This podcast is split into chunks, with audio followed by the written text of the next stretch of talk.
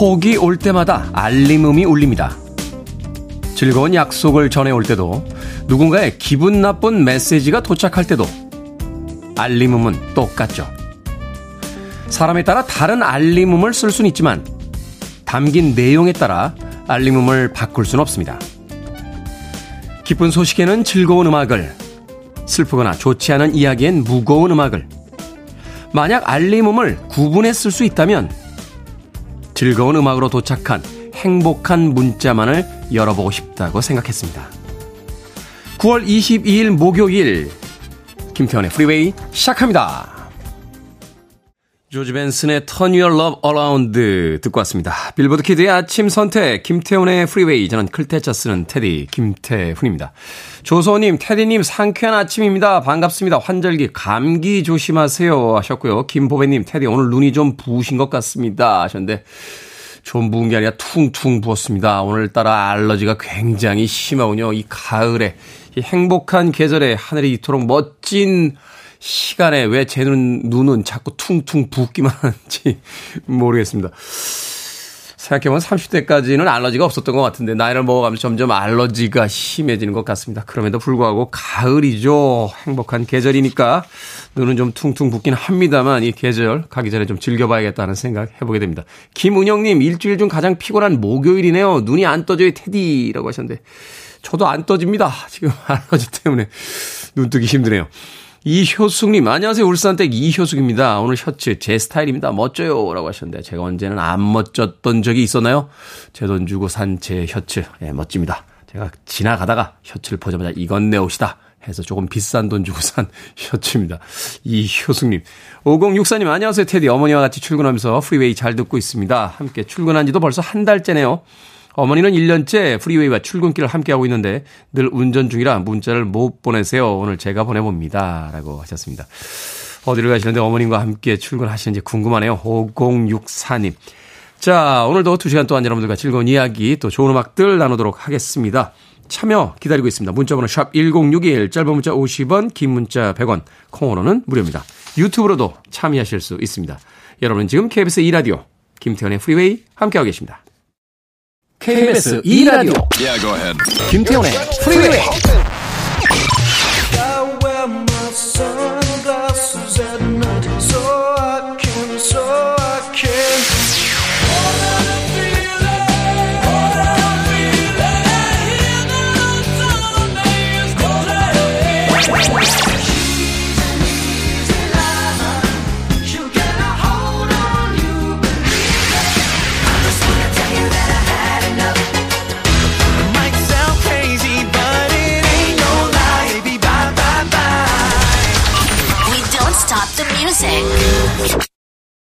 은행에 대출 이자는 올라가고 철딱선이 없는 아이들과 남편은 아침부터 짜증을 부리며 출근하고 눈이 퉁퉁 부은 DJ는 아침부터 힘들어합니다만 그래도 이렇게 멋진 음악이 있으니까 세상은 역시 살아볼만 하죠. 로버타 플렉의 Feel Like Making Love 듣고 왔습니다. 이윤지님, 테디 오늘 아침은 우리 딸 소풍 도시락 싸며 어, 듣습니다. 2학년이 되어서야 첫 현장 학습을 가게 되어 딸아이가 무척이나 설레하네요. 저 역시 학부모가 된 이후 첫 소풍 도시락이라 약간 긴장도 되고요. 오늘도 좋은 곡 기대할게요. 라고 하셨습니다. 요새 아이들도 소풍 갈 때 김밥 싸가나요? 맞아요. 예, 두 아이를 키우고 있는 우리 이소연 작가가 고개를 격하게 아래 위로 흔드는군요. 그렇죠. 역시 소풍엔 김밥. 바나나도 싸갑니까? 아, 바나나는 아닌 것 같아요. 바나나 아닌 것 같고.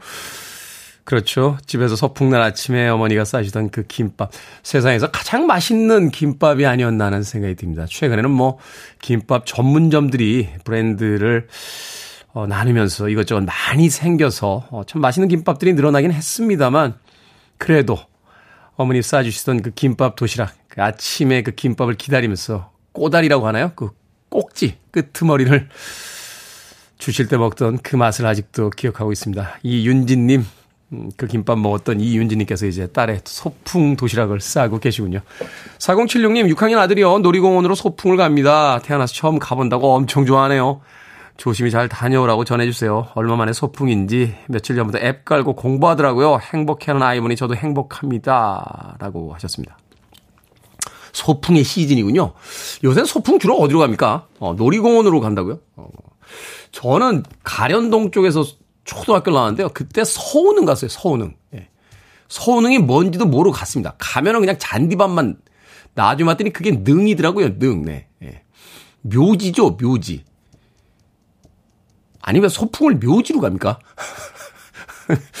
그 당시에는 잘 몰랐습니다만 지금 와서 생각해 보면 약간 황당하긴 합니다. 아, 당시에는 아마 그 잔디가 깔려 있는 곳이 그렇게 많지 않았기 때문이 아닌가 하는 생각이 들어요. 조경을 할 때 잔디를 깔면 잔디밭에 들어가지 마세요라는 표지판이 정말로 여기저기 붙어 있던 그런 시절이었습니다. 최근에는 미술관이라든지 어 여러 장소에 가보면 사람들이 아주 자연스럽게 그 잔디밭에 앉아서 커피도 마시고 이야기도 나누는 장면을 보게 되는데 저희 어릴 때만 해도 잔디밭에 들어간다는 게 이렇게 쉬운 어, 일은 아니었던 것 같아요. 그때 당시 좀 죄송한 말씀을 드리자면 예, 서운능 그 높은 분들 잠들어 계신 능에 가서 예, 아이들과 기마전 했던 기억이 나는 거죠. 시끌벅적했던 그 소풍이 갑자기 오늘 아침에 추억으로 소환돼서 돌아오고 있습니다. 최지현님, 어제 외출했다가 가을옷 구경 좀 했습니다. 필요한 아이템과 마음에 든 게 세 개쯤 있었지만 하나만 데리고 왔어요. 자제했던 제가 기특해요. 라고 하셨습니다. 오늘 나가서 나머지 두 개도 사가지고 들어오세요. 가을에 입을 만한 옷 한 벌 가지고 모자랄걸요. 최지원님. 삶을 살면서 가끔 낭비할 때도 있는 거죠. 너무 자제하는 것도 글쎄요. 전 잘 모르겠습니다. 마트 상품권 보내드립니다. 아, 생필품은 마트 상품권으로 조금 아, 충족하시고 네. 가을로 두 벌 더 사도 되죠. 뭐 그렇지 않습니까? 네, 최지원님 예쁜 옷 많이 사서 이 가을 충분히 즐기시길 바라겠습니다. 보스턴의 음악으로 갑니다. More than a feeling.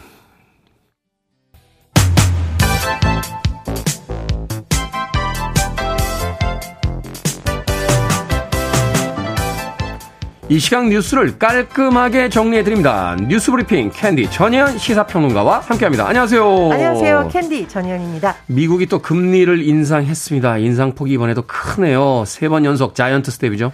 예, 정말 자이언트 스텝이네요. 미국 중앙은행인 연방준비제도가 현지 시간 21일 기준금리를 0.75%포인트 인상을 했습니다. 네. 그런데 이게 연속 3번 자이언트 스텝을 한 거죠. 기준금리 0.75%포인트 인상은 굉장히 이례적인데 벌써 세 번째 연속으로 하고 있는 겁니다. 어, 연준의 성명을 좀 다시 한번 살펴보면 0.75%포인트 올려서 현재 기준금리가 3.0에서 3.25% 수준으로 지금 형성이 돼 있고요. 문제는 뭐냐면 미국의 기준금리가 이렇게 오르게 되면 우리나라 금리, 한국의 금리와 한 달 만에 재역전됩니다. 그러면 우리나라의 경제에 자본 유출에 따른 피해가 또 우려가 될 수가 있습니다. 지금 미국에서는 금리 인상을 최근에 했지만 인플레이션이 누그러들지 않으니까 이번에 또 인상을 할 것으로 보이는데요. 어, 미국이 금리 인상을 한 번 하면 굉장히 뭐 미국 시장에만 영향이 있는 것이 아니라 전 세계 시장에 전 세계 시장과 주가에도 네. 영향이 있죠. 앞으로의 영향력을 좀 지켜봐야겠습니다. 그렇군요. 근데 잡을 수 있답니까? 금리만 계속 올라가고 인플레이션은 잡히지 않고 있는 이 상황이 어떻게 계속 진행이 될지 걱정이 좀 되는군요. 유엔 총회에서의 한일 정상회담 개최를 두고 막판까지 두 나라의 신경전이 치열했었는데 결국 두 정상 만났습니다. 예, 결국 만났네요. 제가 네. 결국이라는 것은 사실은 21일 일본 언론 등에서 기시다 총리가 한일 정상회담 관련성에서 한국이 먼저 보도를 하거나 이런 것에 대해서 불쾌감을 표시했다는 식의 보도가 나온 적이 있습니다. 그럼에도 오늘 새벽 유엔 총회를 계기로 윤석열 대통령과 기시다 일본 총리가 정상회담을 가졌다고 지금 공식적으로 발표가 나왔습니다. 어, 2년 9개월 만에 한일 정상회담이 열린 건데요. 양국 정상이 앞으로 외교 당국 간 대화를 가속화하고 계속 협의해 나가기로 했다라고 좀 전해지고 있고요.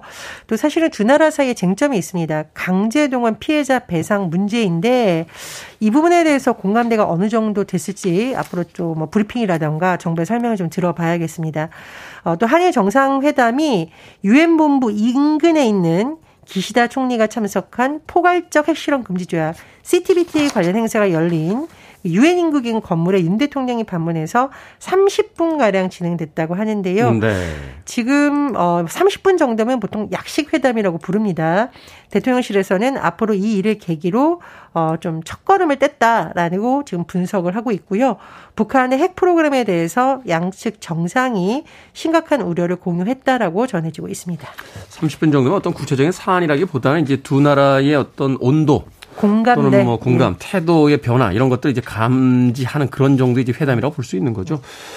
여행업계에서는 지금 단기 방문 비자 아, 사라지나 해서 지금 많은 관심을 가지고 있는 것 같은데 아무튼 두 나라의 관계 개선에 대해서 좀 기대를 걸어보도록 하겠습니다. 대통령 집무실 이전 비용 관련 소식입니다. 대통령실이 건설비 명목으로 30억에 가까운 추가 예산을 예산을 요청했다고요? 그렇습니다. 대통령실을 용산으로 옮긴에 따른 비용 논란은 예전부터 있어 왔는데 자꾸 추가적으로 또 든다 또 든다라는 새로운 비용 논란이 이어지고 있는 건데요. KBS 보도에 따르면 대통령실이 건설비 명목으로 30억 원 추가 예산을 요청한 것으로 확인이 됐고요. 대통령 경호처도 통신시설 등을 새로 까는데 28억 원을 쓰겠다라고 했던 겁니다. 어, 대통령실이 국회에 제출한 내년도 예산안을 봤더니 운영비 22억 원이 있고요. 건설비 명목으로 29억 6천만 원이 요청됐다고 합니다. 설계, 공사, 강리 등의 세부 내역이 담겨 있고요. 기자실 주차장 관련 공사, 랜선 설치를 위한 것이라는 것이 대통령실 설명이라고 합니다. 그런데 사실 대통령실이 지난 5월 용산 이전 때 리모델링 비용으로 예비비 250억 원을 썼거든요. 야당에서 문제 제기하는 건 뭐냐면 그냥 예전에 있던 거 쓰면 되는데 옮기면서 일단 예산이 한번 크게 지출됐고 문제는 당초에 설명했던 거 외에도 계속 추가 예산이 들어가지 않냐라는 문제 제기를 하고 있는 것으로 보입니다. 민주당의 강덕구 의원이 해대에도 끝이 없고 국회와 상의도 안 하고 국민들의 여론 수렴 과정 없이 했다는 거 심각한 문제다라고 지적을 하고 있습니다. 다만 대통령실이 해명을 했는데요. 이 해당 예산이 노후시설 보수 관리를 위한 산림 사용 예산이다라고 했고요.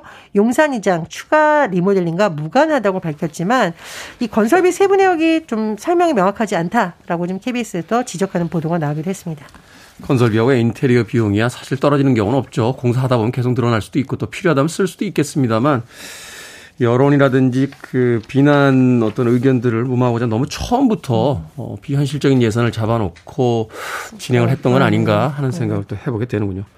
자, 정부가 세종시를 제외하고요. 지방의 조정 대상 지역을 모두 해제하기로 했습니다. 국토교통부와 기획재정부의 결정 전해 주시죠.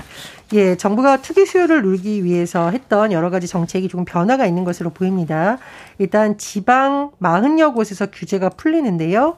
어, 부동산 경기가 꺾였다 이런 점을 감안한 것으로 보입니다. 지방 광역시와 경기도 외곽 다섯 곳을 비롯해서 41곳에 대한 규제는 오는 26일부터 풀릴 예정입니다. LTV라고 하죠. 주택 가격의 일정 비율만 대출받을 수 있는 이 LTV 한도 높아지게 되고 이런 지역에 대해서는 세금 부담도 줄어들게 됩니다. 국토부의 설명을 요약을 해보면 일단 거래량이 너무 위축되고 있는데 실수요자들의 주택 거래는 숨통을 튀어줘야 된다. 이렇게 판단했다는 겁니다. 하지만 이제 투기과열지구였던 세종시, 인천시 일부 지역은요, 어, 집값이 큰 폭으로 떨어졌긴 했지만 합당에 낮춘 조정 대상 지역으로 관리하기로 했고요. 그 이유는 아직까지도 뭐 미불량 분량이 이 지역에서 많지 않다. 그리고 청약 경쟁률도 높기 때문에 더 지켜보야 한다는 당국의 판단이 작용한 것으로 보입니다. 어, 그런데요. 투기 지구, 투기 과열 지구로 묶여 있는 서울과 경기도 지역은 그대로 유지가 됐습니다. 그 이유는 만약에 규제를 완화했을 경우에 시장이 다시 불안해질 가능성이 높다라고 당국에서 판단한 것으로 보입니다. 근데 정부가 전반적으로 지금 하고 있는 주택 정책, 부동산 정책을 봤을 때 규제 완화로 계속 가지 않겠느냐라는 전망이 나오고 있습니다. 일단 6월 말에 일미 11곳의 규제가 해제됐었고요. 이 두 달 반 만에 이번에 해제 지역을 봤더니 4배 정도 확대가 됐습니다. 그래서 아, 시장에서는 아마도 규제를 덜 풀 것이라는 전망도 나오고 있는데, 어, 그러나 좀 주목해야 될 부분이 있죠. 최근 우리나라 시장도 보면 고금리입니다. 그러면 네. 이 추가 규제를 한다고 해서 이 자금이 다시 주택 시장으로 올 것인가 그리고 주택 시장의 매수세가 되살아날 것인가 이 부분은 아직까지는 지켜봐야 된다라는 전문가들 의견도 많습니다. 일종의 시소라고 하죠. 어느 한쪽으로 이제 몰렸다가 네. 반대쪽으로 또 갔다 이렇게 움직인다고 하는데 어찌됐건 최근에 부동산 거래가 거의 없는 그런 뭐 빙하기다라는 표현을 쓰기도 하는데 예, 어떻게 진행이 될지 좀 더 지켜보도록 하겠습니다. 자, 오늘의 시사 엉뚱 퀴즈 어떤 문제입니까? 예, 오늘 정부의 규제 완화와 관련된 소식 전해드렸고요. 투기 과열만큼 위험한 거 전자기기 과열입니다. 아, 위험하죠, 이거. 예, 오늘의 시사 엉뚱 퀴즈. 전자기기 과열은 화재의 원인이 되기도 하는데요. 화재가 났을 때를 대비해 집에 가정용 이것을 갖춰놔야 합니다. 분말로 된 이것의 사용 기간은 10년입니다. 10년이 지나면 교체해야 되지만 그래도 꼭 있어야 되죠. 이것은 무엇일까요? 1번 비행기, 2번 재채기, 3번 메뚜기, 4번 소화기. 정답 아시는 분들은 지금 보내주시면 됩니다. 재미는 오답 포함해서 모두 10분에게 아메리카노 쿠폰 보내드립니다. 전자기기 과열은 화재의 원인이 되기도 하는데요. 화재가 났을 때를 대비해 집에 가정용 이것을 갖춰 놓아야만 합니다.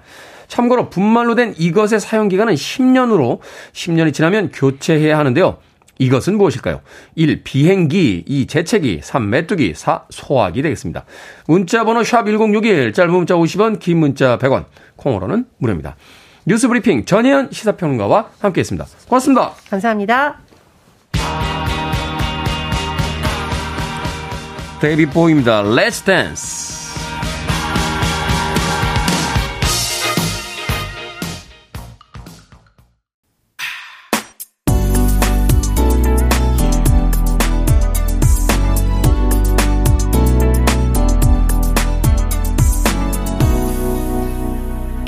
Freeway. 룰루의 음악이었습니다. I could never miss you more than I do. 듣고 왔습니다. 자, 오늘의 시사 엉뚱 퀴즈. 화재를 대비해 집에 가정용 이것을 갖춰 놓아야만 합니다. 이것은 무엇일까요? 정답은 4번. 소화기였습니다. 소화기. 9088님, 끼룩끼룩 갈매기라고 하셨고요. 1986님, 소귀에 경읽기. 존 트럭에 불타. 야, 닉네임 진짜 기발하게 쓰셨네요. 존 트럭에 불타. 숨쉬기입니다. 오늘도 숨 잘 쉬고 있습니다. 하셨습니다. 그렇습니까? 숨 잘 쉬고 계십니까? 방송 듣고 계신 분들 오늘도 숨 잘 쉬시길 바라겠습니다. 크게 한번 쉬어볼까요? 숨만 잘 쉬어도 인생이 평화롭습니다. 자, 7664님, 주사기 아닐까요?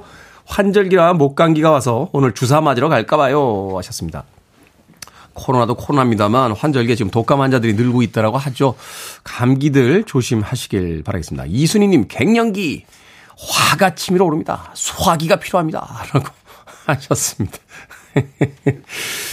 갱년기에 왜 또 화가 치밀어 오르십니까? 사소한 일에도 그냥 화가 치밀어 오르고 어휴, 내 인생이 말이야. 하면서 누군가에게 계속해서 짜증을 부리게 되는 경우가 있죠. 이순희님. 그렇습니다. 불이 났을 때만 필요한 게 아니라 갱년기 화에도 소화기가 필요하지 않나 하는 생각이 드는군요. 지금 소개해드린 분들 포함해서 모두 10분에게 아메리카노 쿠폰 보내드리니까 이순희님 갱년기 화에 아메리카노 쿠폰으로 조금 소화기 대신 사용하시길 바라겠습니다. 당첨자 명단 방송이 끝난 후에 김태훈의 프리웨이 홈페이지에서 확인할 수 있습니다. 콩으로 당첨이 되신 분들은 방송 중에 이름과 아이디 문자로 알려주시면 모바일 쿠폰 보내드리겠습니다. 문자 번호는 샵 1061, 짧은 문자는 50원, 긴 문자는 100원입니다. 자, 2877님, 테디님 반갑습니다. 열심히 방송 잘 듣고 있어요. 운전 중이라 긴 문자는 못 보내고 신호 받고 있다가 보냅니다. 라고 해 주셨습니다. 운전하실 때 문자 안 보내셔도 됩니다. 여러분들께서 어디선가 들어주고 계시는 것만으로 충분하니까, 하, 또 이런 얘기하니까 입에 발린 소리, 상투적인 소리 이렇게 생각하시는 분들 계시겠습니다만, 진심으로 어디선가 방송 들어주고 계신 분들만으로 충분합니다. 2877님, 안전운전 하시길 바라겠습니다. 김진희님의 신청으로 합니다. NSYNC, Bye Bye Bye.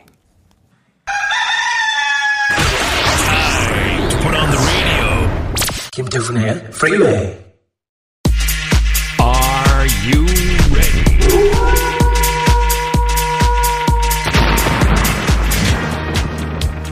3636님께서 상담 들으시면서 하하하 웃으신다고 여러분의 통쾌한 웃음을 찾아드립니다. 결정은 해드릴게 흰색의 상담소.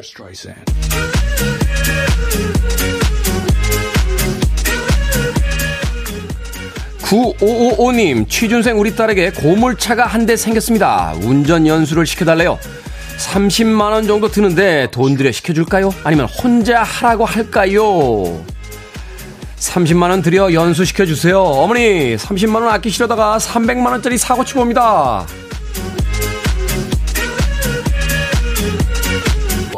1945님, 10월 15일 부산에서 진행하는 BTS 콘서트에서 무려 앞자리 스탠드석에 당첨됐습니다. 40대 중반에 배 나온 아재라 혼자라도 광란에 관람을 할까요? 아니면 포기하고 다른 분에게 기회를 드릴까요?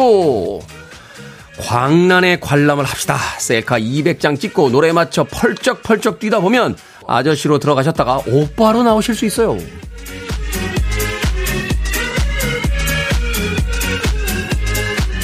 박영희님, 가족 여행을 가는데요. 중1과 초등학교 5학년 두 딸에게 인형을 한 개씩만 챙기라고 했습니다. 그런데 애착 인형이라면서 여러 개를 챙깁니다.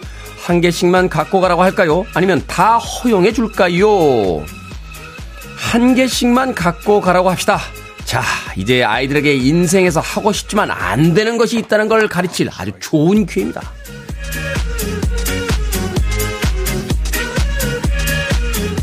2121님, 서영구입니다. 앞서가는 사람이 담배를 피워서, 피워서 뒤에서 힘들 때 어떻게 할까요? 길거리에서 피지 말라고 말할까요? 아니면 참을까요? 길거리에서 피지 말라고 합시다. 말들을 안 하니까 그래도 되는 줄 알고 길에서 걸으면서 피시는 겁니다. 제발 담배를 걸으면서 피지 맙시다.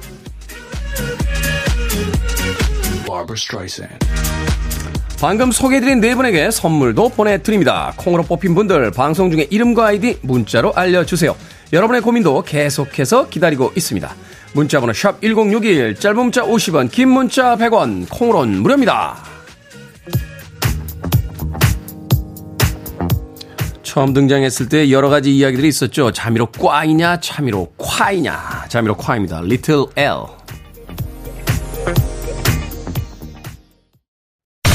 listening to one of the best radio stations around. You're listening to 김태훈의 Freeway.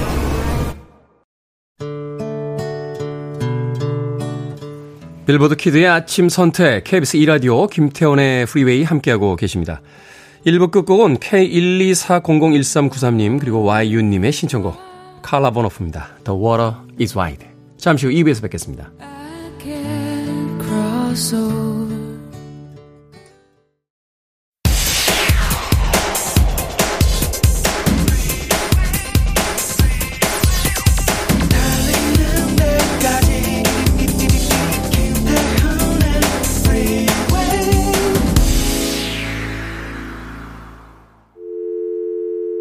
Your arms around me. I need to feel your touch.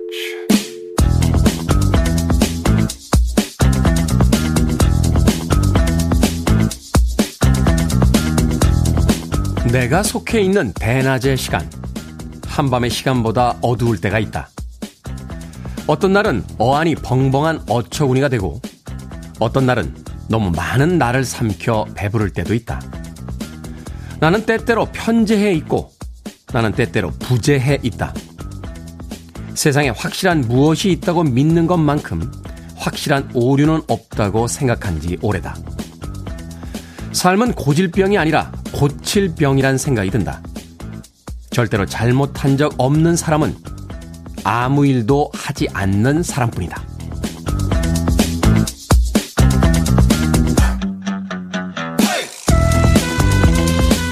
뭐든 읽어주는 남자. 오늘은 청취자 5798님이 보내주신 천양희 시인의 시, 놓았거나 혹은 놓쳤거나 중 일부를 읽어드렸습니다. 어떤 날은 내가 원하는 모습대로 인생을 꾸려나가는 것 같다가도 어떤 날은 사회가 원하는 틀에 나를 맞추며 사는 것 같아 허무한 마음이 들기도 하죠. 남들은 다 잘 사는 것 같은데 나만 어두운 터널을 지나는 것처럼 느껴질 때도 있습니다. 그게 다 치열하게 고민하며 삶을 살아내고 있다는 증거가 아닐까요? 도전하지 않으면 실패할 일도 없고, 걷거나 뛰지 않으면 넘어질 일도 없을 테니까요. 후반부에 이어지는 기타 연주가 복잡한 어떤 이의 마음속을 대변하는 것 같죠. 코리 하트의 Sunglasses at Night 듣고 왔습니다. 자, 김태훈의 프리웨이 2부 시작했습니다. 앞서 일상의 재발견, 우리 하루를 꼼꼼하게 들여다보는 시간, 뭐든 읽어주는 남자. 오늘은 청취자 5798님이 보내주신 천냥이 시인의 시, 놓았거나 혹은 놓쳤거나 중에 일부를 읽어드렸습니다. You again님, 삶은 고질병이 아니라 고칠병이라는 이야기 와닿는 말이네요. 하셨고요. 안정욱님, 지금의 제 상황인 듯 해서 숨이 턱 막힙니다. 놓아야 하고 비워야 할 때입니다. 라고 하셨고요. K123738287님, 아, 인생 참 어렵구나. 그럼에도 불구하고 또 열심히 살아보자고요. 라고 하셨습니다. 글쎄요. 복잡한 문제를 복잡하게 생각한다고 해서 풀리진 않겠죠. 오히려 복잡할수록 더 간결하고 간단하게 가는 것이 정답이지 않나 하는 생각 해봅니다. 아, 인생 문제만큼은 제가 누구에게 그렇게 드릴 말씀이 별로 없어요. 예, 저도, 저도 복잡한 생각들이 많은 사람이라. 그럼에도 불구하고 웃어야 되는 거는 진리인 것 같아요. 머릿속에 얼마나 복잡한 생각이 있건 세상이 나를 얼마나 괴롭히건 그래도 아침이 되면 마음껏 웃으면서 하루를 시작하는 것. 그게 삶의 유일한 진리이지 않나 하는 생각 해봤습니다. 자, 뭐든 읽어주는 남자, 여러분 주변에 의미 있는 문구라면 뭐든지 읽어드립니다. 김태현의 프리웨이 검색하고 들어오셔서 홈페이지 게시판 사용하시면 됩니다. 말머리 뭐든 달아서 문자로도 참여 가능하고요. 문자 번호는 샵 1061, 짧은 문자 50원, 긴 문자 100원, 콩으로는 무료입니다. 오늘 채택되신 청취자 5798님에게 촉촉한 카스테라와 아메리카노 두 잔 모바일 쿠폰 보내드리겠습니다. I want it, I need it, I'm desperate for it. Okay, let's do it. 김태훈의 Freeway.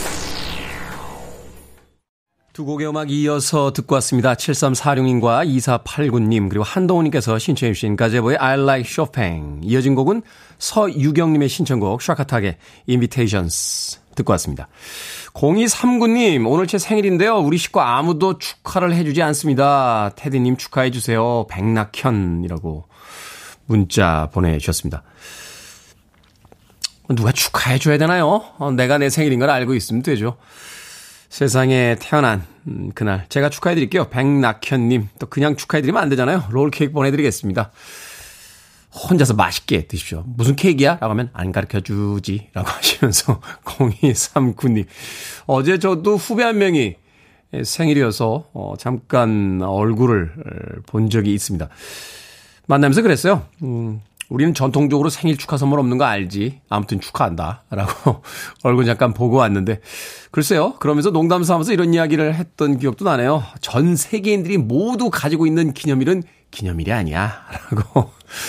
뭔가 축하할 일이 정말로 있을 때 진심으로 축하해주는 사람들이 있으면 괜찮습니다. 생일이라는 건 나도 있기 때문에 남들의 생일에 무관심해질 수 있는 거니까요. 너무 마음 상처 받지 마시길 바라겠습니다. 0239님. 자, 6988님, 서울 놀러 왔습니다. 테디 방송을 이렇게 가까이서 듣다니 좋네요. 기분 좋은 나들이 하고 갈게요. 즐거운 방송 해주세요. 라고 하셨는데. 야, 이거 새로운 발상인데요. 제가 서울에서 방송을 하고 있긴 있습니다만, 디지털화 되어 있는 이 방송의 송출이 있기 때문에 전 세계 어디에 있건 실시간으로 방송을 들을 수 있는데 그런 방송이라고 해도 뉴욕에서 듣는 거나 제주도에서 듣는 것보다는 서울에 와서 들으니까 더 가까이서 들어서 좋습니다. 라고 심리적인 거리에 대한 이야기 해 주셨습니다. 멋진 표현이군요. 6988님. 서울 오셨으니까 제가 선물 드릴게요. 뭐 타고 오셨는지 모르겠습니다만 주유 상품권 보내드리겠습니다.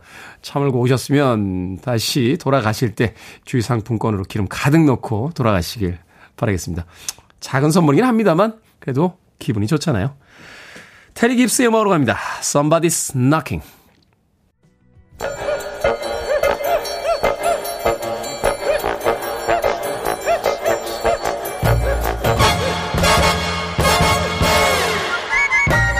온라인 세상 속 촌철살인 해악과 위트가 돋보이는 댓글들을 골라봤습니다. 댓글로 본 세상.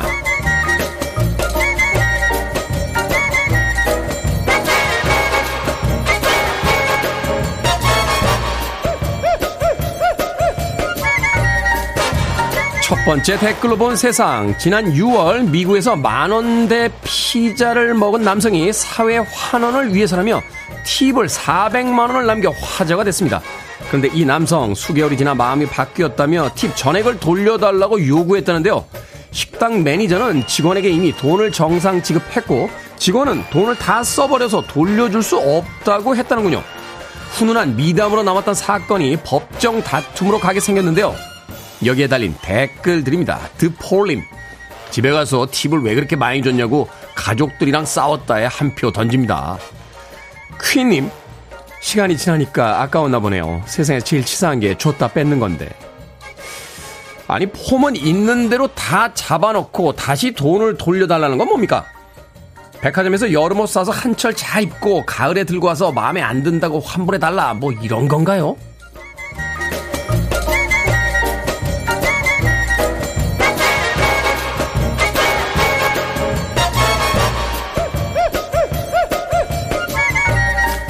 두 번째 댓글로 본 세상. 서울의 한 대학교가 학생 식당에서 밀키트 판매를 시작했습니다. 떡볶이, 라면, 파스타 같은 간편 조리 음식을 인덕션에 끓여 먹도록 한 건데요. 물가가 오르면서 학교 식당 가격을 올렸다가 학생들이 반발하자 좀 더 저렴한 메뉴를 만들자 하는 차원에서 도입한 방식이라고 하는군요. 일부 학생들은 생각보다 가격이 비싸다며 같은 가격이면 제대로 된 음식을 먹겠다라고 말하기도 했습니다. 여기에 달린 댓글들입니다. 안나님, 축제 비용 조금 줄여서 학생들이 따뜻한 밥 한 끼 먹을 수 있도록 식당에 지원해줬으면 하는 작은 바람이 있네요. 터프가이님, 대학생일 때는요, 돈이 없어서 3천원짜리 밥 먹을지, 3,500원짜리 밥 먹을지 한참 서성이며 고민하던 기억이 있습니다. 요즘은 밥 한 끼에 7천원 한다고 하니까 얼마나 힘들겠어요. 하루에 세 끼로도 허기가 채워지지 않는 시절이 있죠. 몇백만 원 등록금 받았으면 식사는 좀 제대로 하게 해주시면 안 될까요? 그나저나 교수 식당과 학생 식당은 왜 나눠 놓습니까? 학교에 돈 내고 다니는 건 학생인데 학생 식당이 더 좋아야 되는 거 아닌가요?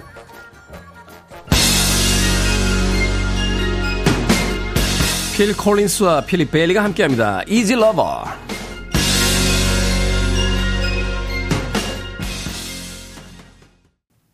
your mind. I want to break free. Are you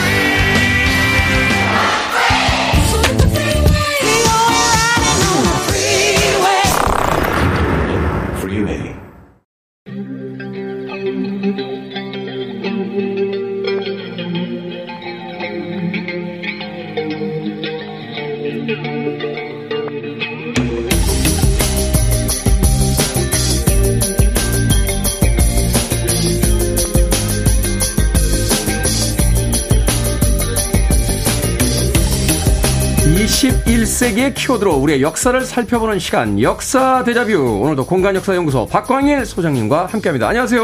안녕하세요. 자 엘리자베스 2세 영국 여왕의 장례식이 여러 화제를 낳고 있습니다. 영국 BBC에 따르면 장례식 생방송 평균 시청자 수가 2,620만 명에 달했다라고 하는데 자 이 뉴스를 보다 보니까 문득 우리나라 역사 속에서도 한 시대를 풍미한 여왕들이 있었다 하는 생각을 해보게 됐거든요. 네. 어떤 네. 여왕들이 있었는지 좀 소개를 해 주시죠. 네, 어, 우리나라 여왕을 살피기 전에 네. 사실은 이제 이렇게 엘리자베스 2세 여왕에 대해서 관심이 많은 이유 가운데 이제 몇 가지를 좀 생각을 해보게 되는데요. 예를 들어서 영국의 전성기 이라고 하면은 또 여왕이 떠오르는 부분들이 있습니다. 네. 예를 들어 스페인의 무적 함대를 넘어서서 영국이 처음으로 이제 유럽의 중심 국가로 나서게 됐던 게 엘리자베스 1세 국가와 결혼했다 하는 그 유명한 명언을 남겼죠. 그렇습니다. 이제 그런 어떤 여왕을 생각할 수 있고 또 한편으로 이제 해가 지지 않는 나라 대영 제국이라고 음. 하면은 떠오르는 여왕이 바로 이제 빅토리아 여왕. 아, 빅토리아 여왕. 네, 이런 면에서 볼 때 유럽에서나 또 적어도 영국에서는 여왕이라고 하면 아마 이런 이미지와 관련이 있지 않을까라는 생각이 드는데요. 야, 이름에서 벌써 야심이 있네요. 빅토리아.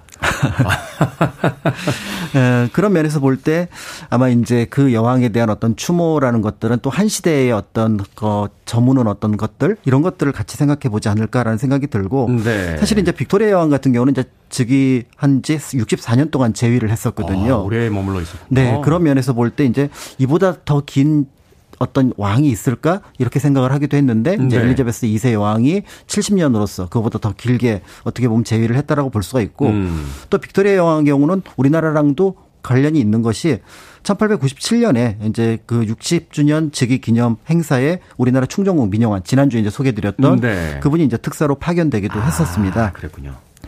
그런 면에서 볼 때 이제 외국의 여왕이 있는데 우리는 또 그런 어떤 인물이 없을까 이렇게 생각을 해볼 수 있을 것 같은데 우리 역사 속에서도 이제 공식적으로 여왕이 세 분 있습니다. 선덕, 진덕, 진성 여왕이라고 볼 수가 네. 있는데요. 어, 진덕, 진성 여왕은 사실은 선덕 여왕이 있었던 덕분에 여왕이 되었다라는 평가가 있다는 점에서 이제 선덕 여왕에 대한 이야기를 중심으로 나눠볼 수 있지 않을까 이런 생각이 듭니다. 그렇군요.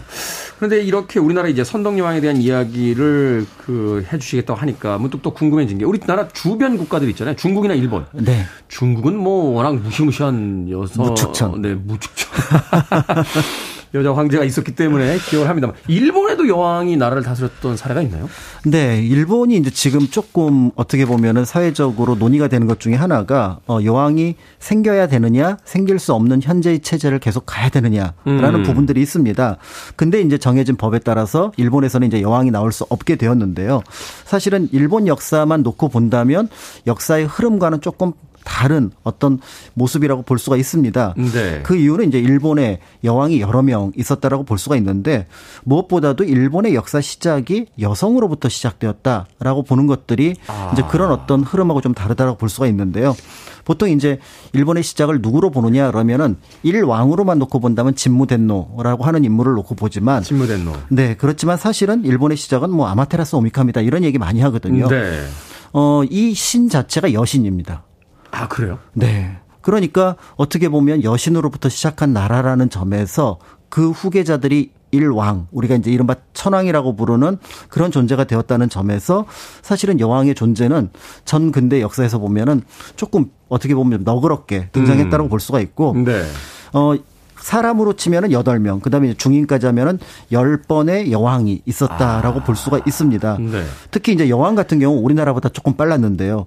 어, 스이코 덴노라고 하는 그러니까 추고 천 황 뭐 이렇게 부릅니다. 네. 592년부터 628년까지 제위했기 때문에 사실은 한국보다도 좀 빠르게 여왕이 음. 이제 있었다라고 볼 수가 있는데 그런데 이제 어 혼자서 아마 즉위하는 것 그 다음에 더 나아가서 여왕으로서의 지위는 당대에도 약했던 것 같습니다. 음. 그래서 자신이 아닌 가문의 이제 일원이었던 쇼토쿠 타이시 그러니까 쇼, 쇼토쿠 태자를 데려다가 이제 어떻게 보면 섭정으로 삼아서 정치를 했고 그러면서 이제 우리가 알고 있는 일본이 어 다른 나라와의 교류를 본격적으로 시작을 하게 되는데요. 음, 네. 이 쇼토쿠라는 인물의 어, 스승이 이제 고구려 승려였던 해자, 백제의 승려였던 해총이라는 아. 부분들은 이제 널리 알려져 있어서 그런 면에서 볼 때 일본의 어떤 국가 시작도 사실은 시기만 놓고 보면은 여왕의 시대에 시작이 되었다 이렇게 볼 수가 있는 거죠. 그렇군요. 그렇게 여왕의 전통이 있는데 최근에 이제 법으로는 여왕은 금지하는 그런 아이러니를 또 보여주고 있습니다.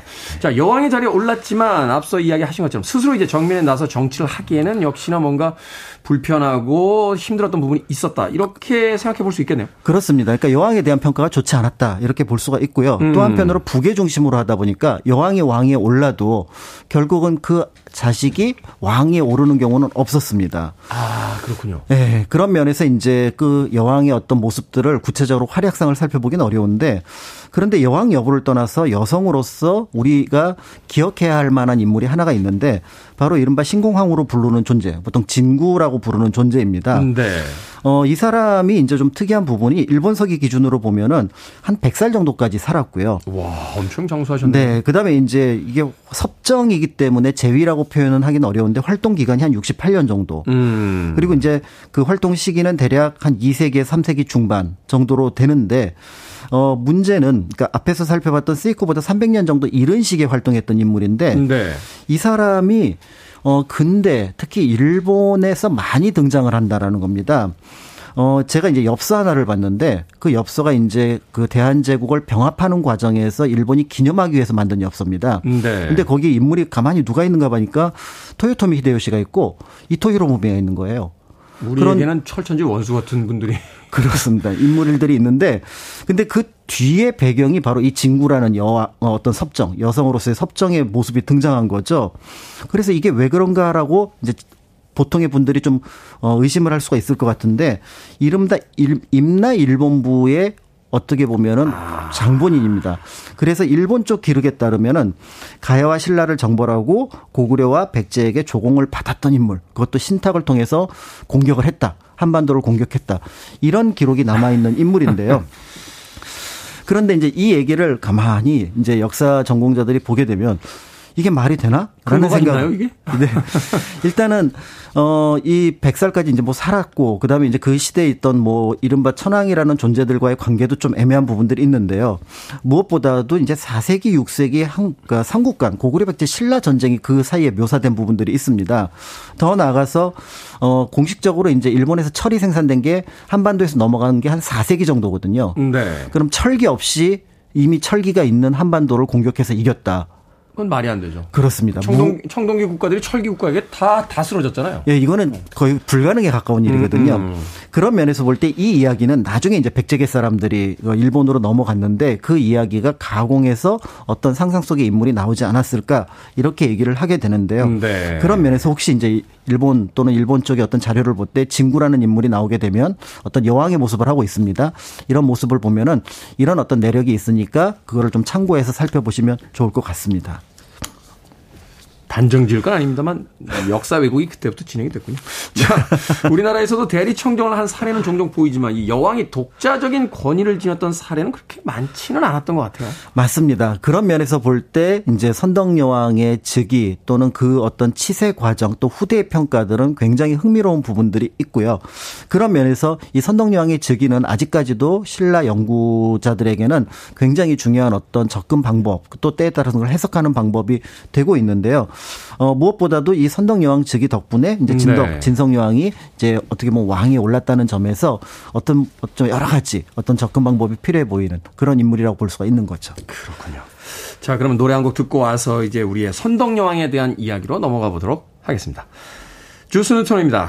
Queen of Hearts. 주스 뉴턴의 Queen of Hearts 듣고 왔습니다. 빌보드 키드의 아침 선택, KBS 이라디오 김태훈의 프리웨이 역사 데자뷰 박광일 소장님과 함께 우리 역사 속의 여왕에 대한 이야기 나누고 있습니다. 자, 우리나라 최초의 여왕으로 기록된 신라의 선덕 여왕의 이야기 해주시죠. 어떻게 왕위에 오르게 된 겁니까? 네, 어, 중국 쪽 기록에 이제 신당서에 보면 아주 단순하게 나옵니다. 어, 진평왕이 아들이 없어서 여왕이 왕위에 올랐다. 어. 그러니까 사실인데 사실은 이게 이제 그전 신라 역사하고 비교해 보면은 좀 맞지 않는 부분들이 있습니다. 왜냐하면 네. 어, 아들이 없는 경우에 사, 사위에게 왕위를 물려준 경우도 어, 비일비재하거든요. 네. 그런 면에서 볼 때 사실은 이때는 뭔가 특별한 이유가 있지 않았을까 이제 이렇게 생각이 들기도 하는데요. 음. 그런 면에서 볼 때 이제 진평왕의 의지가 강력하게 반영이 되었다라는 것이 첫 번째로 볼 수가 있는 것 같습니다.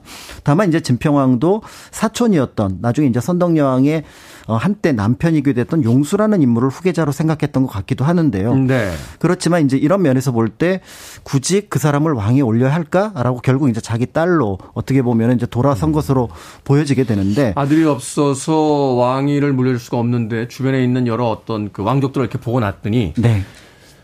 그냥 딸한테 물려주면 되지 굳이 저 사람을 왕으로 올려야 되나 이런 생각을 이제 한 게 하게 된 거군요. 그렇습니다.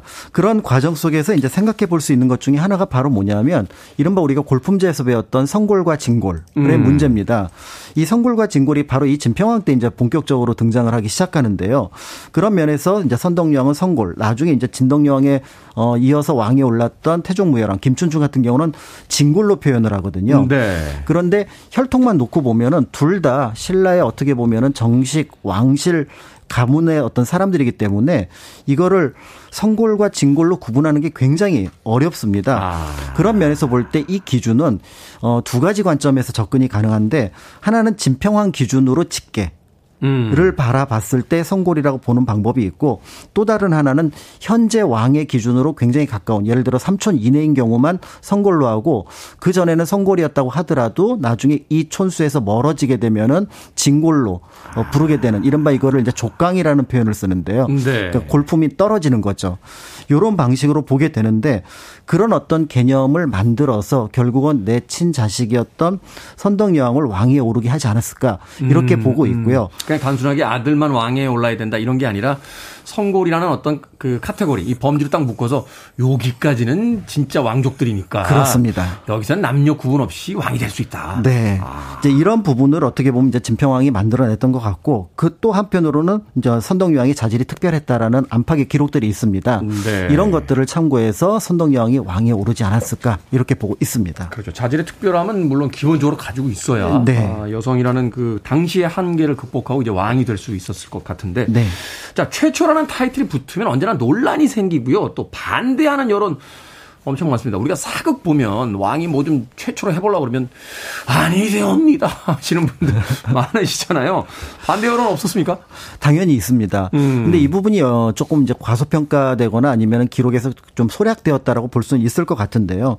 631년 그러니까 이제 진평왕이 선덕여왕한테 왕위를 물려주기 1년 전에 네. 한줄 기사가 하나 등장을 합니다. 이게 바로 뭐냐면 이찬 칠숙과 이찬 석품이 난을 일으켰다. 그리고 아. 이 칠숙을 잡아서 처형하고 구족을 멸했다.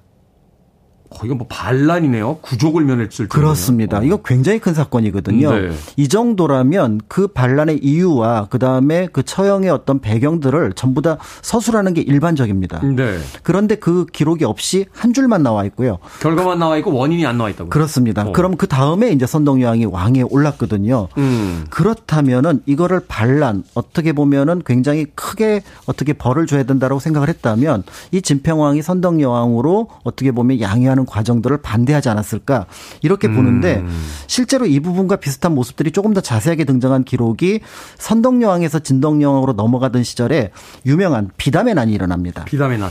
비담의 난은 비담이 공식적으로 선언을 합니다. 어떻게 여왕이 제대로 나라를 다스릴 수 있겠느냐. 지금 생각해보면 말도 안 되는 이야기를 합니다만 당시에는 그냥 그런 어떤 분위기가 좀 있었다. 그렇습니다. 그러니까 그렇게 반란을 일으켰기 때문에 이런 어떤 슬로건을 걸었던 모습을 상상해 본다면 칠숙 역시 음. 비슷한 얘기를 하다가 결국은 반란이 진압되지 않았을까 이렇게 본다는 점에서 당시 그러니까 선덕 진덕 치세 당시에 이미 어 왕실 내부에서도 반발이 굉장히 컸겠구나라는 것들을 짐작해 볼 수가 있는데요. 구족을 멸할 정도의 반란 사건이라면 이건 뭐 전면전이었던 거잖아요. 그렇습니다. 그렇습니다. 그럼에도 이제 이런 것들을 좀 무마할 수 있는 어떤 정치적인 배경, 예를 들어 선덕여왕 같은 경우는 김춘추나 김유씨를 포섭한다든지, 네. 그 다음에 이런 부분들이 있어서 또 당대의 어려움은 있긴 했지만 결국은 이제 나중에 태종무열왕 문무왕 때 삼국간 전쟁에서 신라가 승리했다는 점에서 선덕여왕의 치세는 조금 더 다르게 이제 평가를 받게 되는 거죠. 아, 통일 신라의 어떤 기틀을 만드는데 그 역할을 이제, 이제 선덕여왕이 이제 네. 했었다.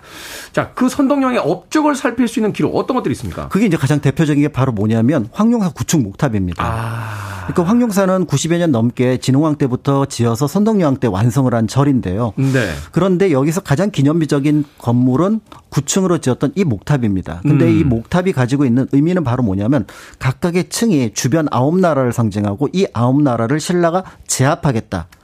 라는 뜻을 담았다라는 거죠. 이렇게 기원과 어떤 바람을 담은 그런 탑이군요. 그렇습니다. 그런데 이 탑을 선덕여왕 때 짓습니다. 음. 그러니까 당대 이제 신라 사람들이 볼 때 아, 선덕여왕이 여기에 염원을 담았던 부분들이 결국은 그것이 실현되었구나. 음. 이렇게 본다는 점에서 어, 선덕여왕에 대한 평가가 달라졌다라고 볼 수가 있고요. 어, 야심만만한 왕이었네요. 그렇습니다. 결국 이제 후대에 이제 경문왕 때 이 그 구축 목탑을 수리하고 다시 기록을 넣은 것이 지금 어, 전해지고 있는데 네. 그러면서 당시 선덕여왕이 정말 위대한 군주였다. 그래서 당시 신라에서는 선덕 여왕이라는 표현을 쓰지 않고 선덕 대왕이라고 표현했습니다.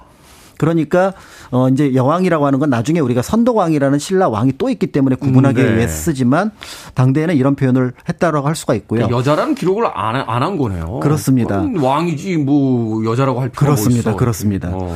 그런 면에서 이제 이런 부분들이 염두에 주어져서 나중에 이제 정광환 같은 경우는 자신의 여동생도 선덕 진덕을 따라서 어떻게 보면 훌륭한 여왕이 될 수 있으니까 여왕으로 올라가야 된다라고 해서 올라갔던 여왕이 바로 진성 여왕이라는 음. 점에서 이런 후광 효과로 진성 여왕까지 존재할 수 있었다 이렇게 볼 수가 있는 거죠. 파라 선덕 여왕이 얼마나 잘했냐. 네. 근데 여, 여왕이 안 된다는 이유가 도대체 뭐냐.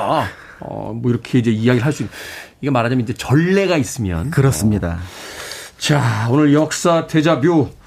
우리나라 여왕의 역사에 대한 이야기. 오늘 공간 역사연구소 박광일 소장님과 함께 나눠봤습니다. 고맙습니다. 감사합니다.